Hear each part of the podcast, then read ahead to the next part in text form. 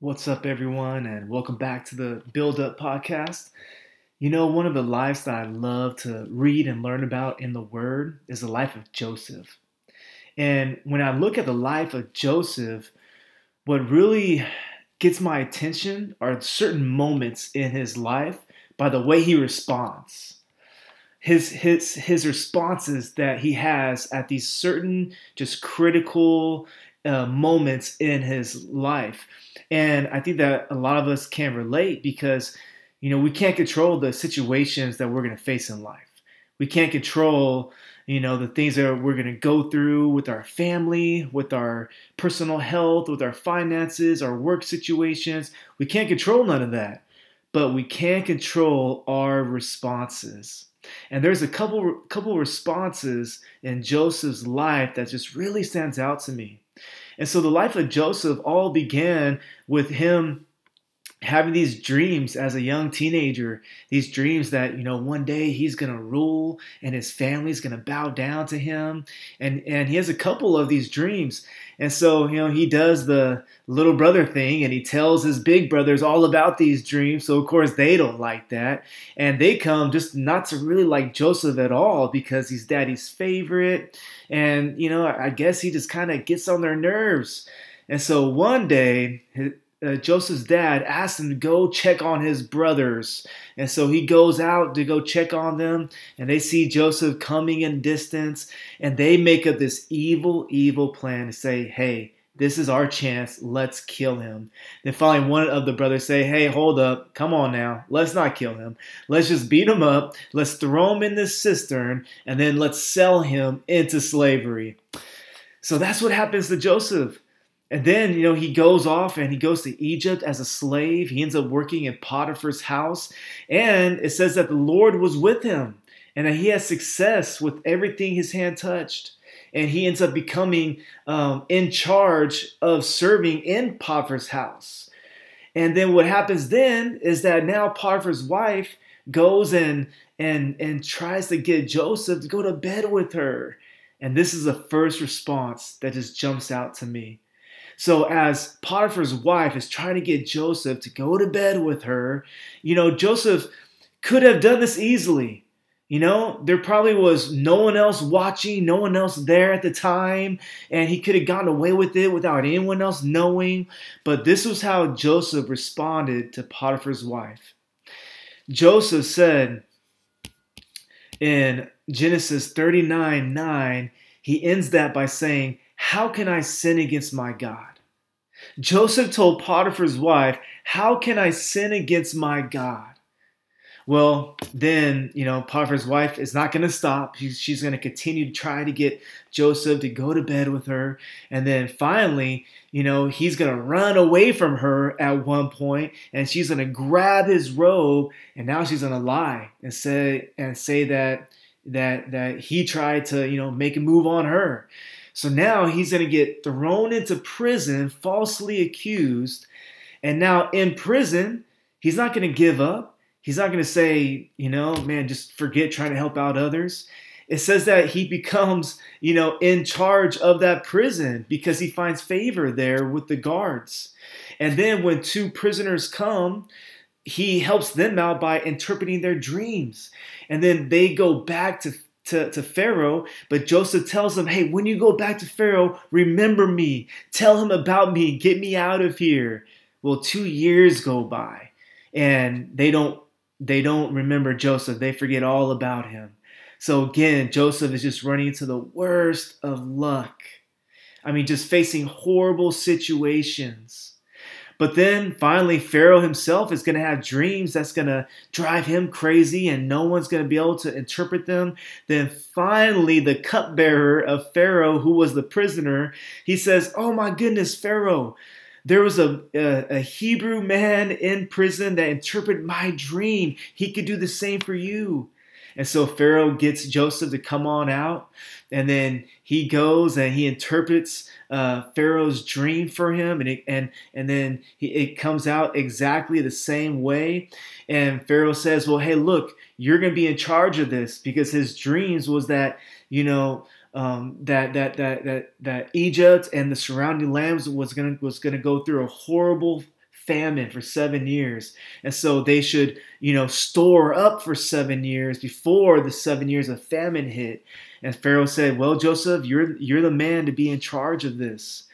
And so Pharaoh be, and so Pharaoh names Joseph um, to be the second in command only under him in all of Egypt. And so now Joseph's brothers, they're going to make their way to get food. And now they're going to come and bow down to Joseph because he's because he's in charge there in all of Egypt. But they don't recognize him. And then, you know, Joseph's to, you know, play this game with them and have them go back and forth and bring their younger brother. Then finally, he makes himself known to them. And they all cry and they have this big embrace. And, and then finally, you know, Joseph asked for them to bring their family back to Egypt so that he could see their dad. And they're all united. And then Joseph's dad passed away. And now that Joseph's dad has passed away, all the brothers say, you know what? This is the time that now Joseph is going to get his revenge on us he is probably going to kill us for, for what we did to him all those years ago. I mean, over 20 years ago, what we did to him by selling him as a slave. And Joseph's response is this He says, You know what you meant for evil? By selling me as a slave all those years ago, what you meant for evil, God meant for good. God meant for good. I mean, can you believe that? That that's how he responds in that moment. He looks at his brothers, the ones who sold him into slavery, who beat him up, threw him in a cistern, and he said, Well, you meant for evil, God meant it for good. So I asked myself, with these responses that Joseph had, I asked, man, how did he do it? How was he able to withstand all of this, able to pers- severe, you know, because the scripture doesn't tell us that, oh, Joseph would, you know, go out daily and spend time with the Lord and worship and meditate on the word.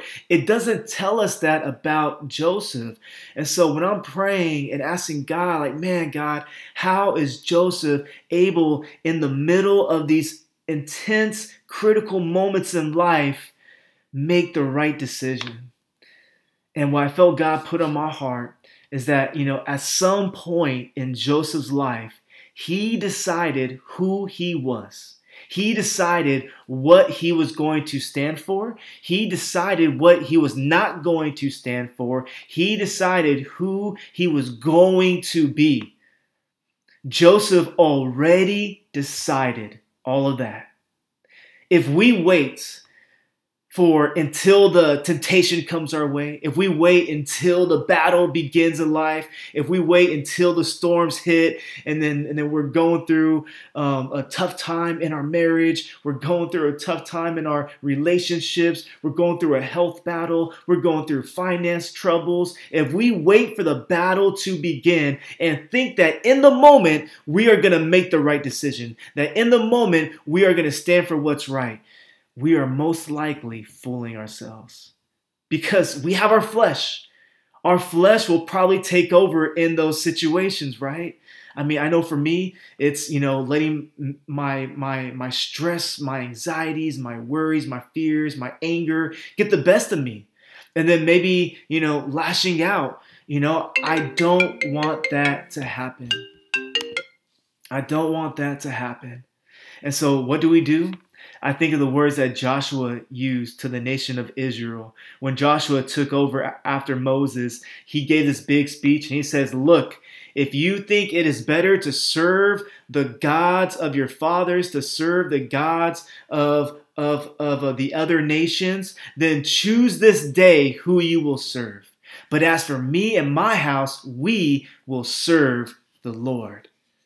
Joshua made a decision, not in the moment, not when the storms came, but he said, Choose this day.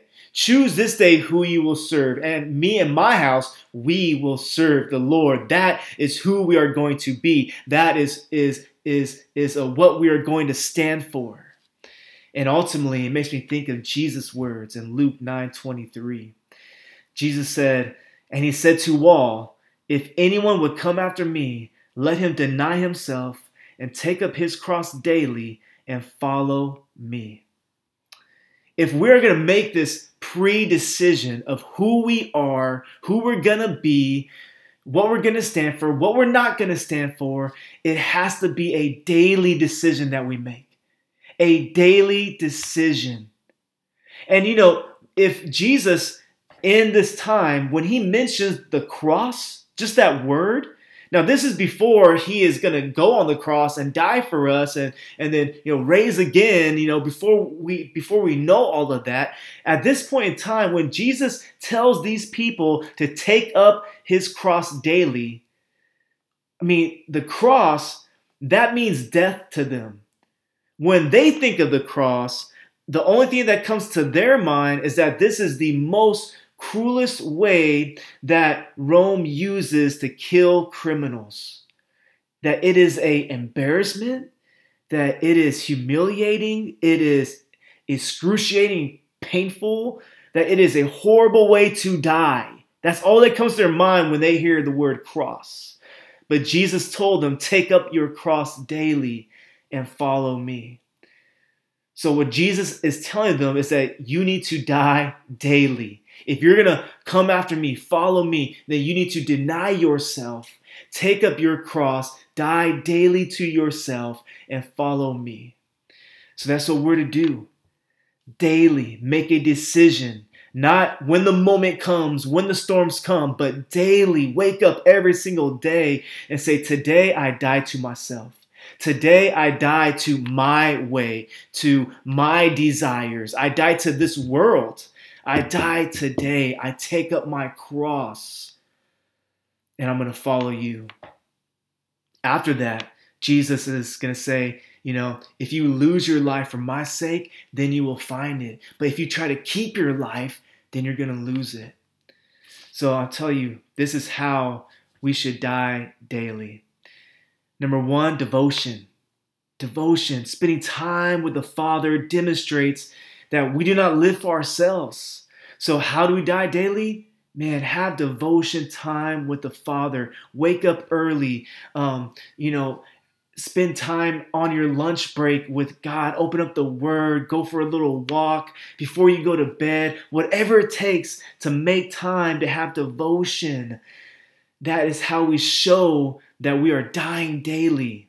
And our devotion, what we spend our time doing, I mean, that that shows what we're living for, right? Or what matters most to us. I mean, people who who you know work all day long on their job, well we know that their job probably matters most to them. People that, you know, love to work on their cars all day or have some other hobby that takes up all their time, well they're devoting their time to that because that matters to them. But when I look throughout the Psalms, and David and others write how they would meditate day and night on the word, how they would rise early to seek after him, or how Jesus, you know, it says that he would get away often to go spend time in prayer. Man, devotion is the number one thing that we can do to say, God, I'm going to die daily. I'm going to die daily. Pick up my cross daily to follow you so that when the storms come, I'm, I'm, I'm going to be ready to make the right decision, to, to, to, to, to, to make a decision that's, that's going to honor you.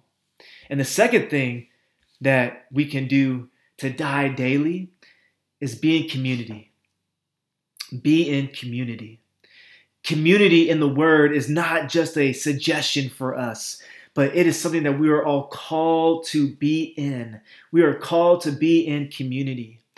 When we are alone on our journey in life, man, we are more susceptible to attacks of the enemy.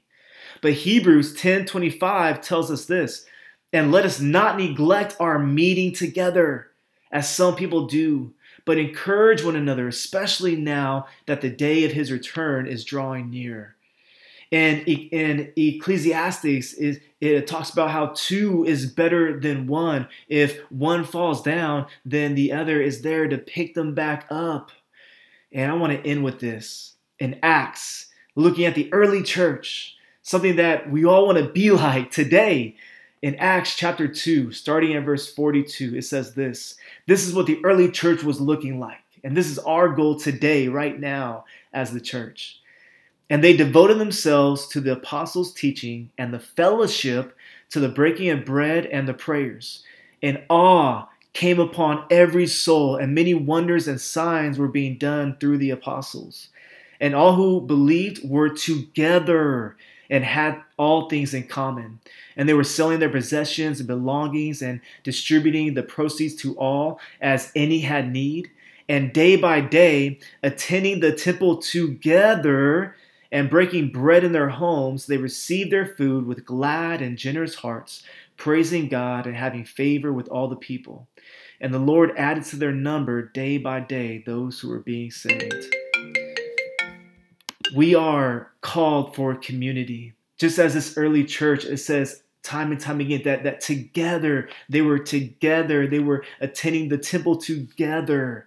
Let's find community out there through your local church, through just some brothers and sisters in Christ getting together, having coffee together, whatever it takes, but let's be in community because by doing that, it will help us to pick up our cross and die daily to ourselves so that in the moment, when those moments come in life, when the storm comes, finances are in trouble, relationships are in trouble, our health, we're going to be ready to make the right decisions in those times.